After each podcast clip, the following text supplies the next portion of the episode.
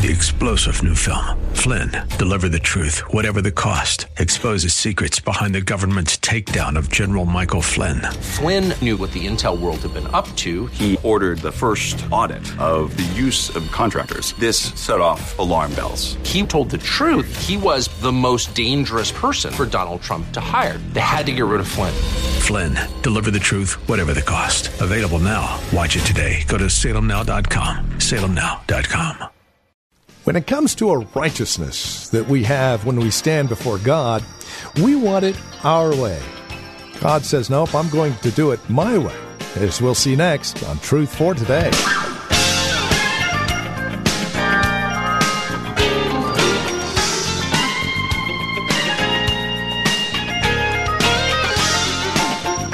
We have ideas about the righteousness that we think God should accept in us. But here in Romans chapter 9, the Apostle Paul lays out for us the fact that the righteousness God requires, he also provides his own methods for. Missing God's Methods of Righteousness is the title of our message today, and this is Truth for Today with Pastor Phil Howard from Valley Bible Church in Hercules. Won't you join us? Romans chapter 9, verses 25 through chapter 10 and verse 4. With today's broadcast of Truth for Today, here's Pastor Phil. What are the two greatest commandments? Thou shalt love the Lord thy God with all your heart, mind, soul, and body. Let's just start right there. I have always loved God with all my heart while I've broken every one of his commandments. You'll hear people do this. You'll say, Oh, I just love Jesus with all my heart. Well, will you obey him? Oh, no. I'm still going to marry him. What? Well, I love Jesus, but I got to have this boyfriend. Oh, you do? No, no. Uh, I got to have this. No. Will you obey? Well, I don't love him that much. I just feel sentimental about him. You don't love him until you obey him. John 15. You don't love a God you won't obey. You're just talking a bunch of religious garbage. You just say, honey, I really love you, but I got to see Lucille on the side. Wait, wait. You say you, you're married to me, you love me, but you got, I got to watch out. We got a woman in this church named Lucille. I'm sorry, Lucille. Uh, I got to see number X. I got to see X. Lucille, I don't mean it. Her husband came to me said, my, my, my wife's name's Lucille. X. You went to see X. Not your ex, but you saw X. But I love you with all my heart, honey. But, but you mean you're going over sleeping with her on the weekend? Well, I need to encourage her.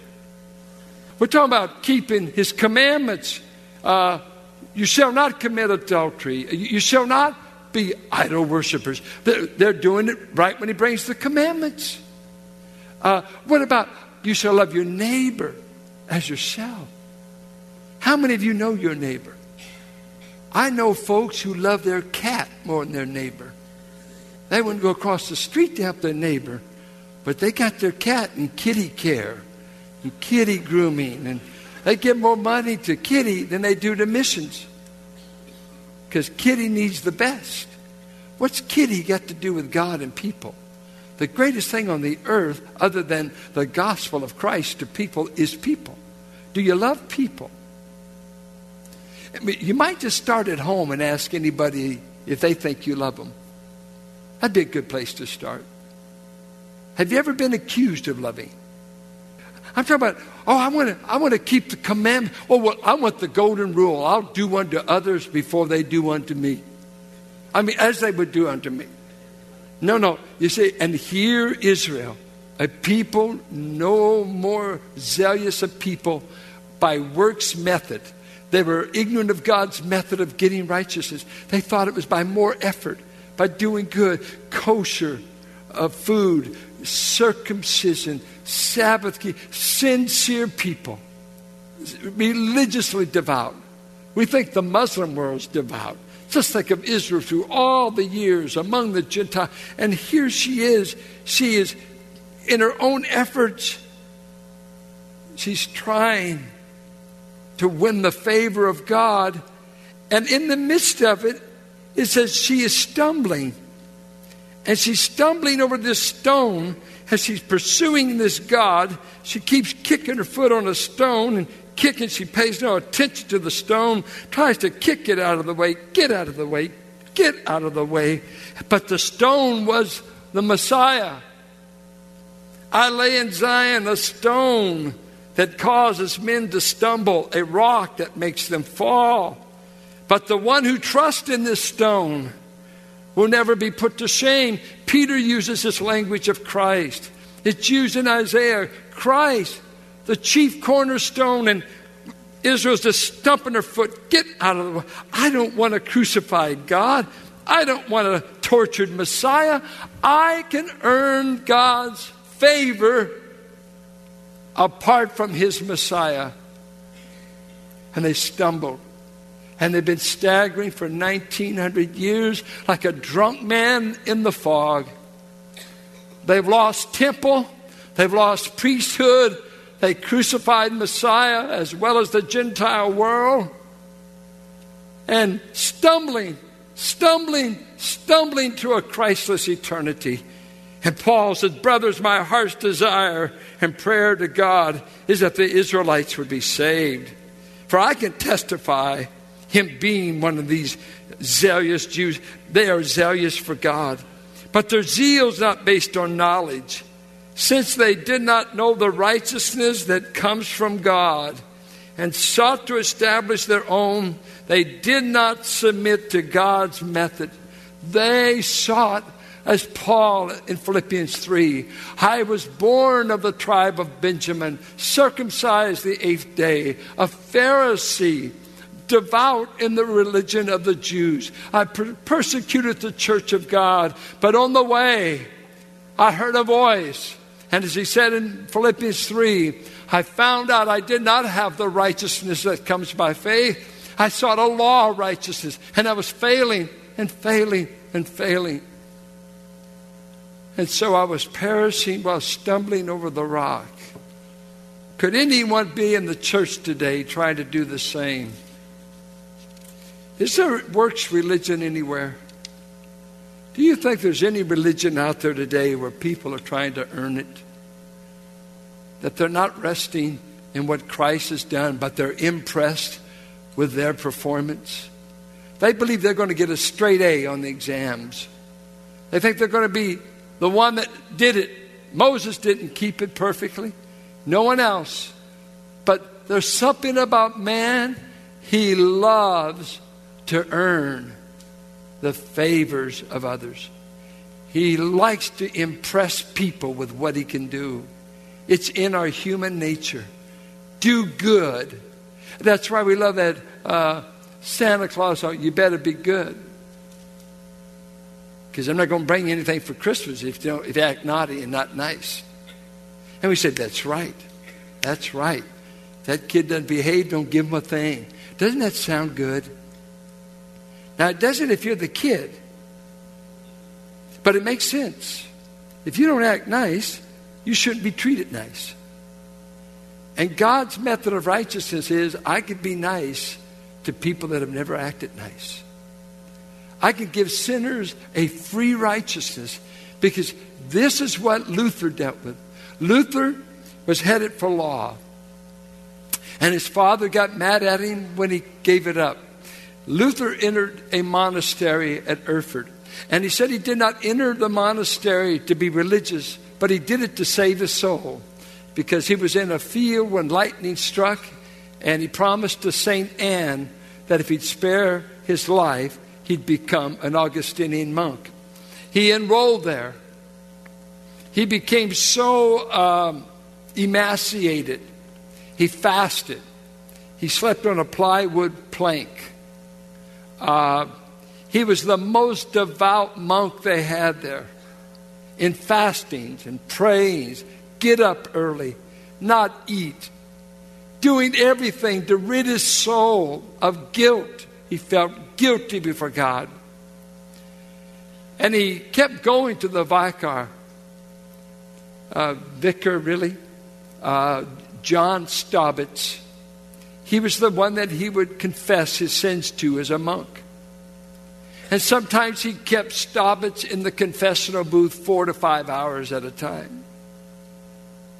And what was so bad about it is that he would come the very next day and want to confess his sins. And John Staupitz said, Luther, you haven't, been, you haven't done enough sins in, in 10 hours to come back to confession.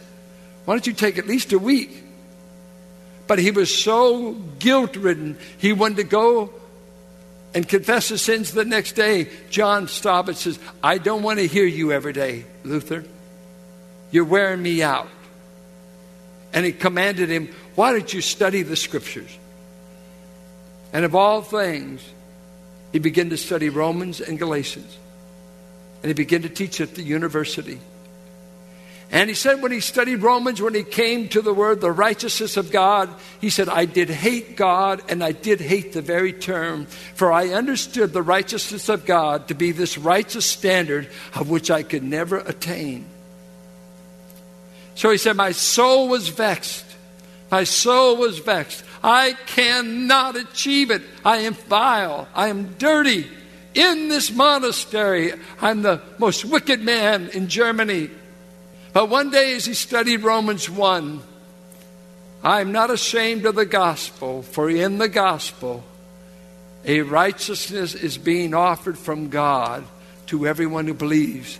He never understood that. He read Augustine, who wrote a commentary on it in 400 AD. And Augustine said, This righteousness being offered in the gospel is not a righteous standard we achieve, it's a gift of righteousness being offered from God. He who believes the gospel, God says, I will give you a right standing before me as a gift and not as merit.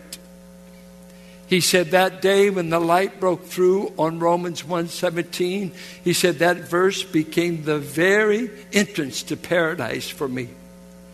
And on that day, I found out a guilt ridden Augustinian monk could be right with God not by works, not by genuflecting, not by going to St. Peter's Basilica and crawling up on it as he did, praying for forgiveness, begging for forgiveness, begging. It finally hit him. The gospel, the good news is sinner. God will give you a righteous standing before Him based upon what Christ has done for you, not based on what you do for Him. Do you hear it? We're saved because of what God does for us, not by what we do for Him. Do you understand? If you're in church today, you can be as guilt ridden as Luther and say, I can never get good enough to go to heaven. And guess what? You are absolutely right. You can never get good enough. Your only hope is to put your faith in the only one that is good enough. Christ is good enough to get to heaven for himself and to take millions who put their faith in him. Put faith in Christ, and you can get a free ticket on this liberation train that takes you all the way to heaven. Christ is the one that bought the ticket. Get on his ticket, and you can make the ride. It's free if you just believe. Is there anything complicated about that?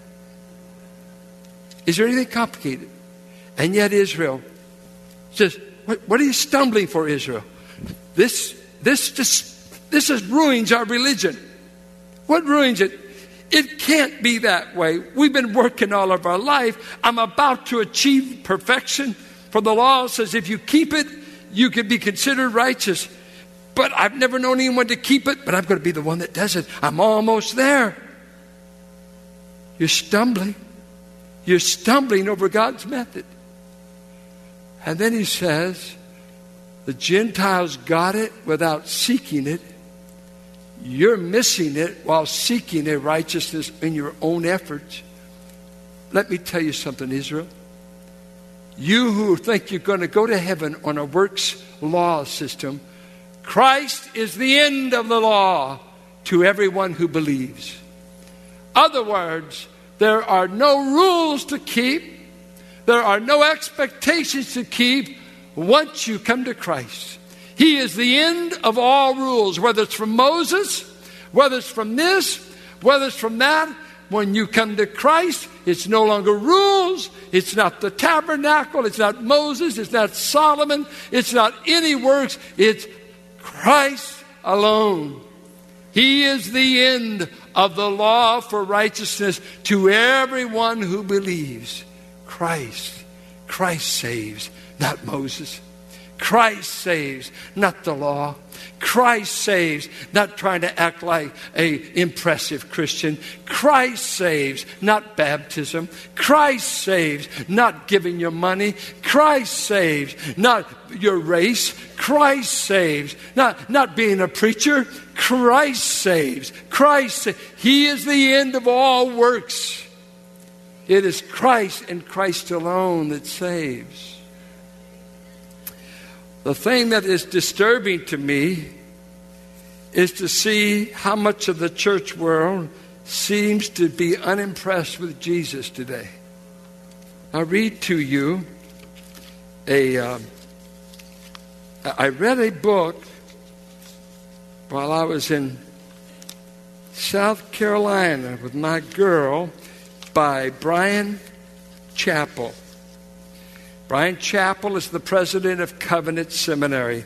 The name of the book is Christ Centered Preaching. He uh, said, unless we identify the redemptive purpose in every text of Scripture that we preach and teach, if we don't watch out, we can keep stumbling over Christ in the Bible because we see all these different principles and people want to argue over this. And some people read the Bible all the time and they never see Christ. Do you remember what Christ did to the two on the Emmaus Road? He started with Moses, the Psalms, and the prophets, and he showed them all that the scriptures said about him. You mean Jesus was back there with Moses? That's what Jesus said. You mean he was back there in the prophets? That's what he said to them. You mean he was in the Psalms? Yeah. But you can read the Bible as Israel has for years and said there's a veil over their eyes so they can't see Christ. And I'm afraid there's many in the church that are in the church for various reasons, but they've never been captured by Christ. Jesus is not the center of the reason they come. Maybe it's their social outlet, family went there, whatever. There are billions of people that will attend some places of worship today that don't know Jesus. But listen to what he says. He said, I witness miscommunication daily on a top radio station in our city that broadcast a morning meditation. Each morning, the preacher addresses some topic with a Bible verse or two. The subject runs the gamut from procrastination to parenting to honesty on the job. The station turns up the reverberation whenever this preacher speaks so that it sounds as though the words are coming from Mount Sinai. Background noise, uh, you know, effect. Not to pay attention seems like a sin. I would guess that few even question the content of the man's words. He reminds them from the Bible to practice punctuality, good parenting, business propriety, and hundreds of thousands of motorists say that is how we should live. And they, he said, they just love to hear this man. He said, I've played this man's sermons even in seminary classes and asked my students, what do you think of it? Great, wonderful. The problem that I point out and that's hidden from the broadcast audience, is that the radio preacher is not a Christian. He represents a large cult headquartered in our region. And he's a great speaker as long as he speaks on procrastination, parenting, anger, temperament. And most of us don't miss the Christ because we all got a bent to hear things that have no relationship to Christ. You see, if I preach to you ethics, you ought to do, you ought to do, you ought to do. If I preach to you ethics without Christ, I'm setting you up to be a legalistic, failing Christian because you can't keep all the ought tos. Did you hear me? You can't keep them. Oh, oh, you, oh, you can? Can I talk to your wife? Alone with you, with, uh, with me and the deacon, okay? How's he doing? Has he threatened you if you tell us the truth? No, no. There's so much preaching, and I grew up on much of it. You ought to do this. You ought to do that. And if you don't connect that ought to to Christ, how about connecting to Christ? Since I met Christ, He's going to make a new set of morals happen in me. Since I met Christ, I've got new desires to please Him. Since I've met Christ, there's a new ethic. Where since I've went to Christ, there's a new power to do the right. Christ is the source of my new morals. Christ is the source of the new. It's not just me and my effort. I have no effort. I don't have any power, but I've been plugged into messianic power. His power is now being infused in those who believe. Philippians 4:13, I can do all things because I'm strong-willed. I can do all things because there is no Christ. I can do all things through Christ, and in the Greek, who infuses his power in me. I wonder if there's any Christ empowered people in this place. That's the reason you behave right. This is the reason you can praise God. This is the reason you live different. It's not your strong will. You aren't that strong. You are not perfect. You are not good in yourself. It's His power. It's His life. It's the life of Christ. Quit giving yourself credit, you self righteous person. It's His righteousness, it's His power that makes Christianity dynamic. Oh, what you would do if He would just lift His power from you for a moment. What we are capable of doing. God help us. It is Christ is my ethics. Christ is my righteousness. But you know what? Even the church at Ephesus, when Jesus began to talk to them, he said something that's very scary. He said, I commend you for right doctrine. You hate the Nicolaitans' teaching, which I also hate. I commend you, listen, I commend you for working to the point of exhaustion in church work. You are exhausting yourself there at Ephesus for me. I commend you. He never commends us for laziness. He commended them for their works. But listen, I have one thing against you. In the midst of working for me, you've fallen out of love with me. You don't love me. You've lost your first love. How can it be? How can it be? I ask you, this is very personal. Now, don't say anything. I don't want to hear any noise. This is rhetorical.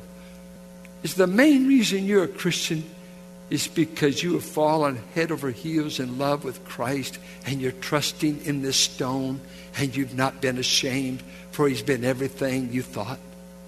Is it Christ that brings you to meet with this people? Is it Christ that moves you to give? Is it Christ that moves you to give your body, to teach classes, to, to be available, to pray? I, I'm afraid of people that you sense no intimacy about Christ with them. There's no, no intimacy. There's no Jesus. It's about what they're doing. It's about this, their works, they're this, and we can all fall into it. I think Ephesus was a saved church, but they fell into it. And I begin to think is there any place in your house set aside for you to get alone and worship and cry and get on your knees and maybe sing a song? Do any of you ever sing a song to Jesus in your devotions? And you get alone, get on your I'm amazed at all these big houses. You can't find any place to pray in them. Where do you folks pray in your house? We don't. Don't have enough room. Oh, you only got 3,500 square feet. Pray in your bathroom. John Piper said he built his own prayer bench where he can put his arms down, where he can set his Bible and his hymnal. He said, Get to a place where you can cry and you can sing and nobody's going to break in on you. Do any of you pray at home? You're supposed to do it daily. And this is Truth for Today with Pastor Phil Howard. As we conclude our time together today, we would invite you to contact us if you have questions, comments about the broadcast. Maybe you have a question about your own walk and relationship with the Lord, or a prayer request. We'd love to hear from you. Please get in touch with us today. Now, we have a couple of ways to do so. The easiest might be simply visiting our website, truthfortodayradio.org. You can drop us an email. We have other means of contact that you'll find there at truthfortodayradio.org. We also have a lot of resource materials available for your growth and relationship with Christ. Our design and desire is to see that you grow in Christ, grow according to His knowledge and grace. Any way we can help, well, that's why we're here. So stop by truthfortodayradio.org or simply give us a call. 855 833 9864. Again, you can reach us at 855 833 9864. Please bear in mind as you contact us that this is a listener supported ministry. As you link arms with us financially, we're able to continue the ministry here on this radio station. Prayerfully consider how you might get involved in the ministry of Truth for Today, won't you?